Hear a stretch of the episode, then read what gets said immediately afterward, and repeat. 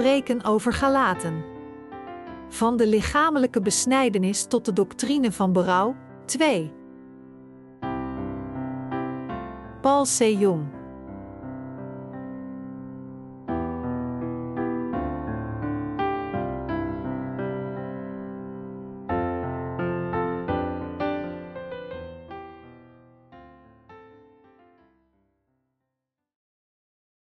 Wij zijn degenen die nooit de dood zullen proeven, genietend van het eeuwige leven. Galaten 4, 1, 11 Ik bedoel dit, zolang een erfgenaam onmondig is, verschilt hij in niets van een slaaf, ook al is hij reeds de eigenaar van de hele erfenis. Hij staat onder voogdij en toezicht tot het door zijn vader gestelde tijdstip is gekomen. Op dezelfde manier waren ook wij, toen we nog onmondig waren, onderworpen aan de machten van de wereld. Maar toen de tijd gekomen was, zond God zijn zoon, geboren uit een vrouw en onderworpen aan de wet, maar gezonden om ons vrij te kopen van de wet, opdat wij zijn kinderen zouden worden. En omdat u zijn kinderen bent, heeft God ons de geest van zijn zoon gegeven, die Abba, Vader roept. U bent nu geen slaven meer, u bent kinderen van God en als zijn kinderen bent u erfgenamen, door de wil van God. Toen u God nog niet kende, was u onderworpen aan goden die helemaal geen goden zijn. Hoe is het dan toch mogelijk dat u die God hebt leren kennen, meer nog, door God gekend bent, u opnieuw tot die zwakke, armzalige machten wendt en u daaraan als slaven onderwerpen wilt? U houdt u werkelijk aan vaste feestdagen, maanden, seizoenen en jaren? Ik vrees dat al mijn inspanningen voor u volkomen zinloos zijn geweest. Wij zijn de erfgenamen van Gods erfenis. De apostel Paulus zei in Galaten 4, 1: Ik bedoel dit: zolang een erfgenaam onmondig is, verschilt hij in niets van een slaaf. Ook als is hij reeds eigenaar van de hele erfenis, er staat geschreven dat als we inderdaad Gods zonen zijn, dan zijn we erfgenamen van zijn erfenis. Dat wij de erfgenamen van God zijn betekent dat God ons toestaat het ware leven te verkrijgen door ons de eeuwigdurende vergeving van zonde te geven. We moeten allemaal de diepzinnige betekenis van wat de apostel Paulus hier zegt beseffen en er met onze harten in geloven. De betekenis van de passage: U bent nu geen slaven meer, u bent kinderen van God en als zijn kinderen bent u erfgenamen, door de wil van God, Galaten 4, 7, is het volgende: zelfs als de hele wereld vernietigd wordt en de aarde nu verdwijnt, zullen wij leven in het nieuwe koninkrijk, want God heeft ons het nieuwe leven gegeven. Het koninkrijk van God is zijn zegening geschonken aan diegenen van ons die geloven in het evangelie van het water en de geest. In deze tijd is de internationale politieke situatie zeer wankel en extreem ingewikkeld. Dergelijke onzekerheden zijn niet tijdelijk of beperkt, maar zij zijn nu een wereldlijke maatstaf. Het lijkt erop alsof we terugkeren naar de wet van de jungle, waar de sterke prooi de zwakke prooi jaagt. Aan de andere kant zijn er de toenemende meteorologische en ecologische rampen ten gevolge van het abnormale klimaatveranderingen veroorzaakt door het broeikaseffect. Serieuze hongersnoden komen dichterbij omdat het ecosysteem drastisch verlaagd is en de voedselketen vernietigd is. Alleen verontrustende en verwarrende tendensen vullen het hedendaagse nieuws. Het lijkt erop dat deze wereld compleet hopeloos is. Echter, diegenen van ons die geloven in het evangelie van het water en de geest kunnen nog steeds in vreugde leven zonder zich zorgen te maken over deze wereld, vertrouwend op het woord van onze Heer. In de tijd van de apostel Paulus was de wereld zeer verward. Net zoals de apostel Paulus zei: de erfgenaam, zolang als hij een kind is, verschilt niet van een slaaf. Voordat we de vergeving van onze zonden ontvingen, leefden we als slaven in deze wereld. Maar toen we eenmaal geloofden in het evangelie van het water en de geest, gingen we beseffen dat wij de erfgenamen zijn van Gods erfenis, en door ons geloof in het woord van God, leven we nu als de dienaren van rechtvaardigheid. Omdat we geloven in het evangelie van het water en de geest in deze duistere wereld, als de tijd komt voor de terugkeer van de Heer, zullen wij al zijn voorbereidingen erven en voor eeuwig leven. Zelfs als dit Godgemaakte universum in zijn geheel verdwijnt, zullen we voor eeuwig met God in zijn koninkrijk leven. Als we deze waarheid weten en onze hoop in God plaatsen, zijn we gezegend.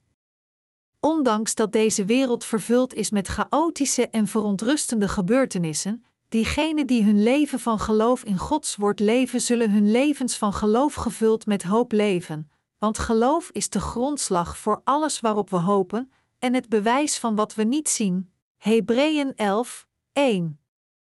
Deze wereld gaat in een catastrofale richting. Wat u en ik goed moeten beseffen is dat als het einde van de wereld komt, deze aarde vernietigd zal worden door vuur zoals het geschreven staat in de Bijbel. De apostel Petrus zei tegen ons: U die uitziet naar de dag van God en het aanbreken daarvan bespoedigt. Die dag gaan de hemelsferen in vlammen op, en de elementen vatten vlam en smelten weg. 2 Petrus 3 uur 12. Het maakt niet u of deze aarde tot as verbrandt en het hele universum wordt vernietigd, wij zullen voor eeuwig met de Heer leven. Vergeet niet dat u en ik, die geloven in het evangelie van het water en de geest, voor eeuwig zullen leven met onze Heer in zijn koninkrijk. Er is voor ons geen reden te wanhopen als we kijken naar deze wereld. In plaats daarvan moeten we met geloof leven en onze hoop in Gods woord plaatsen. God heeft ons een nieuw leven gegeven, zodat wij voor eeuwig gelukkig leven. Wij zullen leven in een nieuwe hemel en een nieuwe aarde. Alles, dankzij de Heer, de gelovigen in het evangelische woord van het water en de geest hoeven zich nergens zorgen over te maken. Echter, er is iets onontbeerlijks dat we moeten doen terwijl we op deze aarde zijn. Het is het evangelie van het water en de geest over de hele wereld te verspreiden. Om deze missie trouw te vervullen, moeten we leven door te geloven dat God ons nieuw leven heeft gegeven. We zullen niet vernietigd worden samen met de vernietiging van deze wereld. Hoewel ons vlees door deze wereld geraakt wordt, maar omdat onze zielen de vergeving van onze zonden hebben ontvangen door te geloven in het evangelie van het water en de geest, zullen we niet vergaan met deze wereld, maar we zullen triomferen met de Heer. Dit is omdat door het evangelie van het water en de geest, wij, die dood waren, terug tot leven worden gebracht voor eeuwigheid door God. Bovendien leven we niet alleen in deze huidige wereld, maar we zullen Gods koninkrijk erven en voor eeuwig leven. Nu, als we doorgaan met onze levens, moeten onze harten geloven in het evangelie van het water en de geest, en we moeten niet vervuld worden door dat wat onze ogen nu op dit moment zien. We leven nu met de begeleiding van God. Paulus zei in Galaten 4, 2: Hij staat onder voogdij en toezicht tot het door zijn vader vastgestelde tijdstip is gekomen. Net zoals God ons helpt en de Heilige Geest ons bijstaat, bevinden we ons nog steeds onder voogdij en toezicht, en moeten we leven in Gods kerk volgens de geestelijke orde. De Heilige Geest helpt ons, de gelovigen in het evangelie van het water en de geest. In een zekere zin is Hij onze beschermer. Gods kerk en de Heilige Geest zijn onze helpers en beschermers. De Heilige Geest helpt ons door ons te berispen als onze harten ontrouw zijn, door ons verstand te laten beseffen wat God geen plezier doet, door ons vreugdevol te maken als we God plezier doen, en door onze emoties, gedachten en overtuigingen te leiden. De Bijbel zegt dat God zijn zoon stuurde, geboren uit een vrouw en onder de wet, om ons vrij te kopen van de wet, opdat wij zijn kinderen zouden worden. Galaten 4, 5. Inderdaad, Jezus Christus werd geboren in deze wereld om ons te redden, die onder het toezicht van de wet stonden, van onze zonden en hun veroordeling. Geboren onder de wet, nam onze Heer ook de vloeken van de wet en al onze zonden over door het doopsel dat hij ontving van Johannes de Doper. Hij droeg heel de veroordeling van zonden, daarmee heeft Hij diegenen gered die in deze waarheid van zonde geloven. Hij heeft ons gezegend door Zijn zonen te worden, daarom, al diegenen die geloven in dit evangelie van het water en de geest zijn Gods zonen geworden. Jezus Christus vervulde de rechtvaardigheid van God door te worden gedoopt door Johannes de Doper en zijn bloed te vergieten aan het kruis. En Hij heeft ons tot Zijn zonen gemaakt, toen wij in deze waarheid gingen geloven. Dit is hoe wij ertoe komen God Abba, Vader te noemen. Hoewel we in deze wereld leven, zijn we niet langer de dienaren van deze wereld, maar we zijn Gods dienaren geworden. Door God zijn wij Zijn erfgenamen geworden, net als Zijn eigen zonen, hier en in de wereld die komt. Dit is wat er wordt bedoeld met de erfenis waar de apostel Paulus over spreekt. Omdat God ons heeft gered van de zonde van de wereld, door geloof zijn we Gods kinderen geworden, en door de Heilige Geest kunnen we God Abba, Vader noemen en zijn we zijn erfgenamen geworden. Tijdens het tijdperk van het imperialisme heeft Spanje, Frankrijk, Groot-Brittannië en Duitsland de zwakkere landen gedomineerd. In die tijd hebben deze grootmachten de mensen van kleinere en zwakkere landen tot slaven gemaakt, en een dergelijke wereld zal nog eenmaal herrijzen in de toekomst. Op sommige manieren is de tegenwoordige tijd de verlenging van het imperialisme van het eind van de 19e eeuw. Zoals er geschreven staat in de Bijbel, zal de hele wereld zich overgeven aan de machtigste man van het machtigste land. U en ik zullen een dergelijke situatie met onze eigen ogen zien en het feitelijke zelf ervaren. De wetenschappers in deze wereld waarschuwen dat een derde van de wereldbevolking mogelijk zal sterven door besmettelijke ziektes zoals de vogelgriep. Wij ervoeren de ramp van SARS vorig jaar. Veel mensen doen hun best om nieuwe soorten van genetisch gemanipuleerde organismen te vinden. Er is al ontelbaar veel genetisch gemanipuleerd voedsel, en wij worden blootgesteld aan de gevaren die dit voedsel kan brengen. Maar de mensen zijn zo moedig dat zij doorgaan met het roekeloos experimenteren en deze nieuwe vorm van leven ontwikkelen zonder aandacht te schenken aan de waarschuwingstekens van de natuur. Het is logisch dat er nog meer rampen zullen komen in de toekomst. Er is geen garantie dat deze mysterieuze ziekte zoals SARS zich niet zal verspreiden zoals ooit de zware pest. In een dergelijk tijdperk, als de wedergeborenen, moeten we onze hoop plaatsen in de Heer, want Hij heeft u en mij nieuw leven gegeven. Door uw geloof in het evangelische woord van het water en de geest, hebt u nieuw leven ontvangen.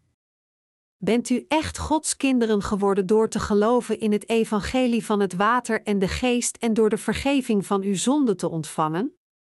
Hebt u ook het geloof dat zelfs als deze wereld verdwijnt, u en ik nooit zullen sterven, maar voor eeuwig zullen leven met God genietend van het eeuwige leven? U en ik, die geloven in het evangelie van het water en de geest, zijn geaccepteerd in het koninkrijk van nieuw leven om voor eeuwig te leven. Wij zijn de gelovigen in het evangelie van het water en de geest, en wij zullen inderdaad voor eeuwig in het zondeloze koninkrijk leven. Dankzij dit geloof zullen we voor eeuwig leven, en kunnen we in deze wereld leven zonder te struikelen. Ons geloof in dit eeuwige leven stelt ons in staat het rechtvaardige werk te doen, ondanks dat we leven in deze duistere wereld. Het is niet de bedoeling dat we in deze hopeloze en duistere wereld verdwalen, maar dat we nieuwe hoop vinden door geloof en het evangelie van het water en de geest over de hele wereld verspreiden.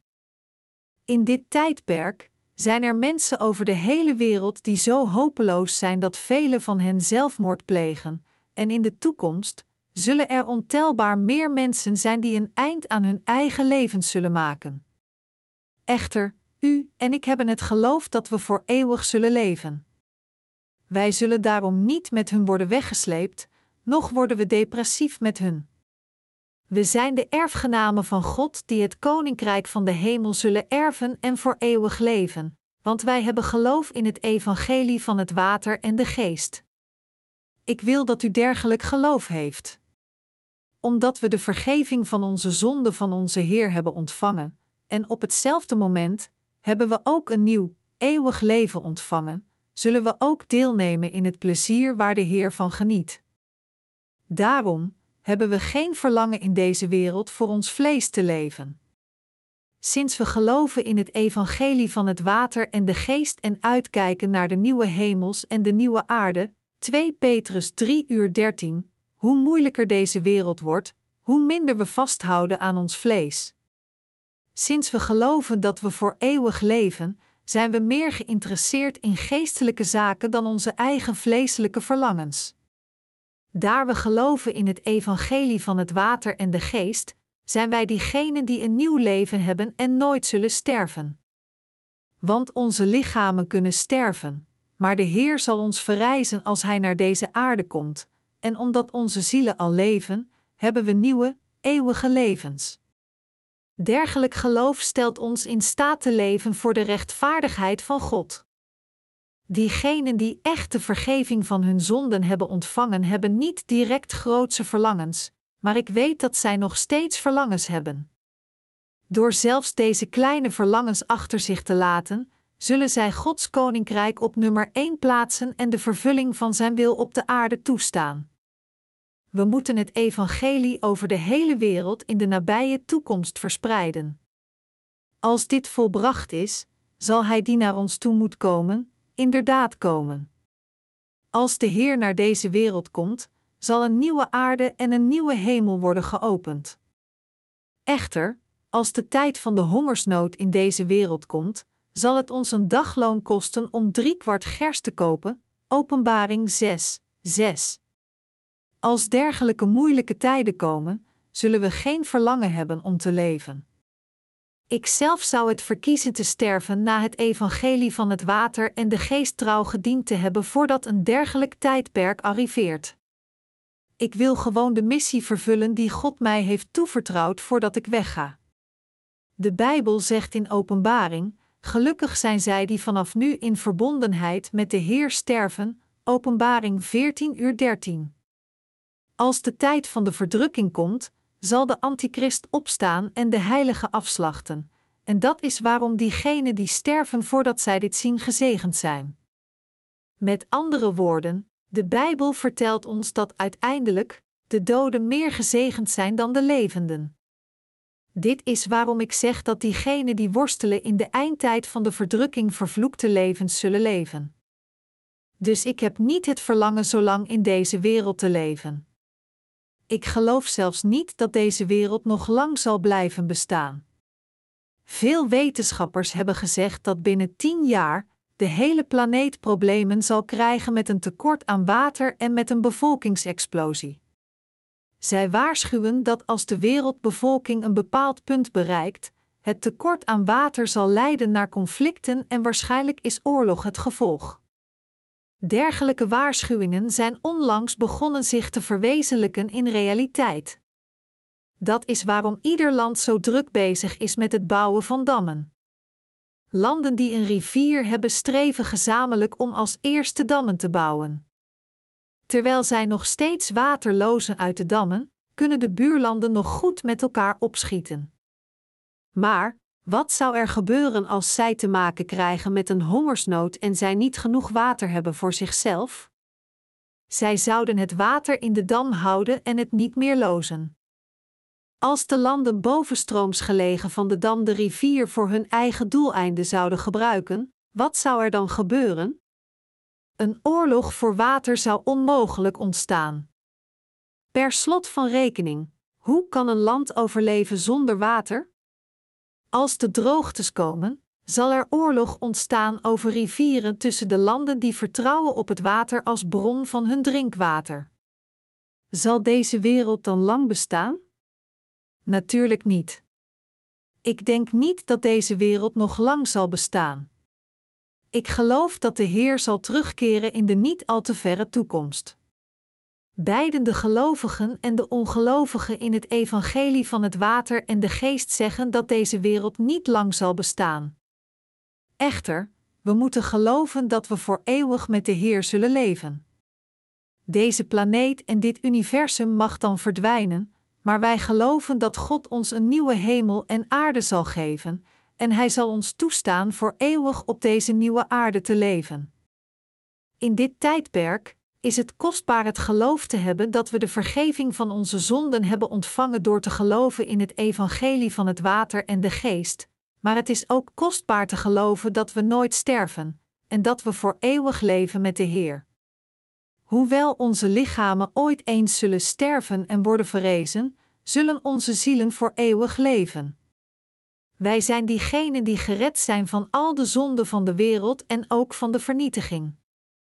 U en ik zijn diegenen die voor eeuwig met de Heer zullen leven. Dit is waarom zelfs als we nu in deze duistere wereld leven, nog steeds kunnen doorgaan met ons rechtvaardige werk, eerder dan in wanhoop te vervallen. We zullen doorgaan te leven met hoop. Sinds we geloof hebben dat nooit zal vergaan, verliezen we niet de hoop in onze levens in deze wereld, maar we leven altijd rechtvaardig. Nu gelooft u in het evangelie van het water en de geest, maar als u kijkt naar de dingen van de aarde en nooit naar de Heer, zult u in wanhoop vervallen en vergaan. Echter, wij geloven in het evangelie van het water en de geest, en het is in dit evangelie dat we onze nieuwe levens zullen leven. Omdat we een nieuw en eeuwig leven van de Heer hebben ontvangen, zullen we voor eeuwig leven. Deze zegening wordt alleen geschonken aan diegenen die de vergeving van zonden hebben ontvangen. Met andere woorden, het is een zegening die alleen gereserveerd is voor de gelovigen in het evangelie van het water en de geest. Sinds het een zegening is die God alleen schenkt aan de rechtvaardigen, kan het alleen als een majestueuze zegening worden beschreven. Wie zijn wij, de gelovigen in het evangelie van het water en de geest? Wij zijn diegenen die, leefden als slaven in onze kindertijd, voor eeuwig zullen leven als de dag van de terugkomst van onze Heer komt. Wij zijn de erfgenamen van God die zijn koninkrijk zullen erven. Wij zullen voor eeuwig leven heel de pracht, glorie en het eeuwige leven van God erven. Dergelijke gezegende mensen zijn niemand anders dan wij, waarvan de harten gereinigd zijn van onze zonden door te geloven in het evangelie van het water en de geest. Daarom, eerder dan te kijken naar de aardse dingen, moeten we nu leven met ons geloof in de belofte van de Heer. Als we het evangelie dienen door op de Heer te vertrouwen, zullen we ook aardse zegeningen ontvangen. Als we het evangelie van het water en de geest dienen terwijl we leven op deze aarde, zullen onze levens dan armer of rijker worden? We zullen rijker worden. Dat is omdat we niet met onze eigen bezittingen het evangelie van de Heer dienen. Hoe zuiniger we het evangelie dienen, hoe armer we worden, maar hoe meer we geven aan het dienen van het evangelie, hoe rijker we worden. Dit is het principe toegepast in het koninkrijk van geloof zoals geschreven staat in de Bijbel. Wie vrijgevig is, wordt almaar rijker. Wie gierig is, wordt arm Spreuken 11 uur 24.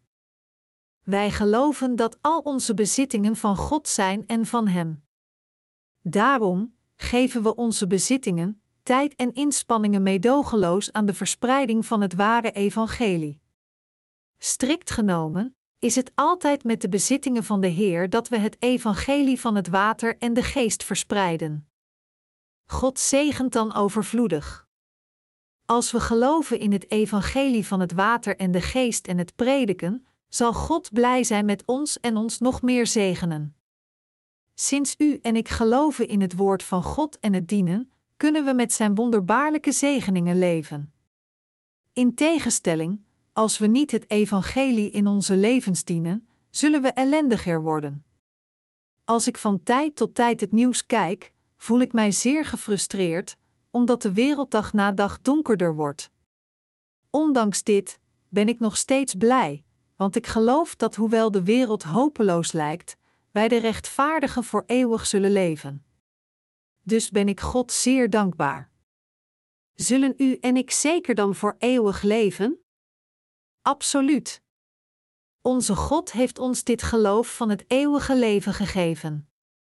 Mijn medegelovigen, wij hebben geloof dat de gelovigen in het evangelie van het water en de geest voor eeuwig zullen leven.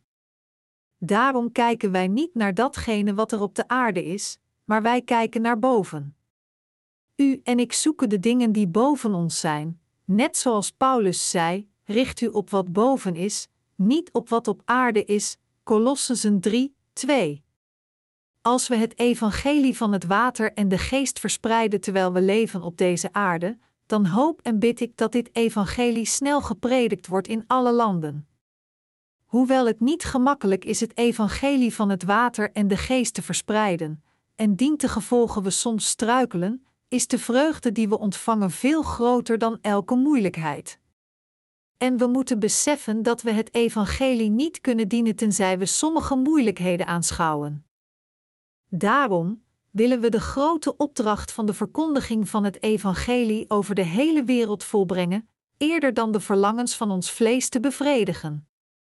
Het is voor mij vreugdevol dat God ons leidt via het evangelie door zijn kerk.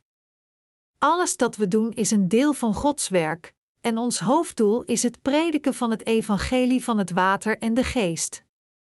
Dit is waarom God ons zegent. Alles dat we moeten doen is naar God te bidden en doorgaan met geloof. Ik wil dat u allen met dit geloof leeft, zodat u voor eeuwig leeft, echt kijkt naar de Heer in plaats van naar de wereld, en Gods plan volgt en een deel van de kerk wordt. Zijn uw harten toevallig nog steeds gebonden aan de dingen van deze wereld? Onthoud dat de rechtvaardigen niets kunnen winnen als hun levens te verstrengeld zijn met deze wezens. Het is februari als ik dit boek schrijf, en de lente staat voor de deur, maar het is nog steeds zeer koud. Het zal op het einde van de maand warmer worden, en de lente zal zeker komen. Net als de dieren hun leven weer opnemen als de lente komt, zo kunnen wij ons ook uitstrekken, beiden ons lichaam en geest. Onze bevroren harten zullen ontdooien, en onze hoge geesten zullen stijgen. Ik geloof dat net als nieuwe knopen ontspringen uit de droge grond, ons geloof opnieuw zal groeien in onze harten. Dus ben ik zeer blij en vol energie.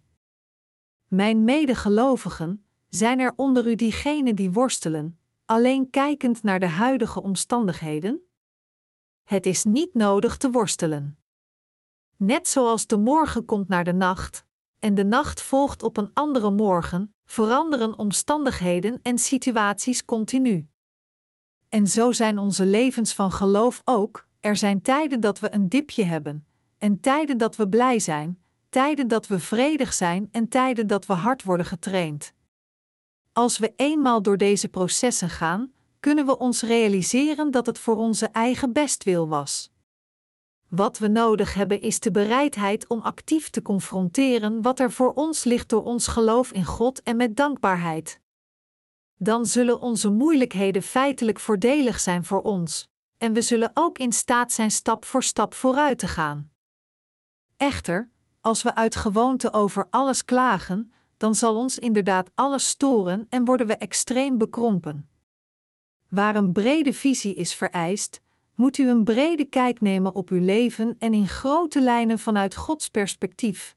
En als u dit doet, dan zult u de manier vinden om uw problemen te overwinnen. Ik geloof dat het zeer voordelig is voor u om een bepaalde tijd te besteden aan om te worden getraind. Ik geloof ook dat door deze training u veel hulp krijgt en het in uw voordeel zal zijn dat uw geloof groeit. U en ik, en al de heiligen van God over de hele wereld, moet echt leven door ons geloof in God. We moeten naar de God kijken, eerder dan naar de dingen van de aarde. Als we denken: hoe kan ik veel geld verdienen en rijk worden? Dan is alles nutteloos. Mijn medegelovigen, u moet in plaats daarvan denken: hoe kan ik het evangelie van het water en de geest nog meer dienen? Als we werken met onze harten verenigd met God, zal Hij ons in alle dingen zegenen.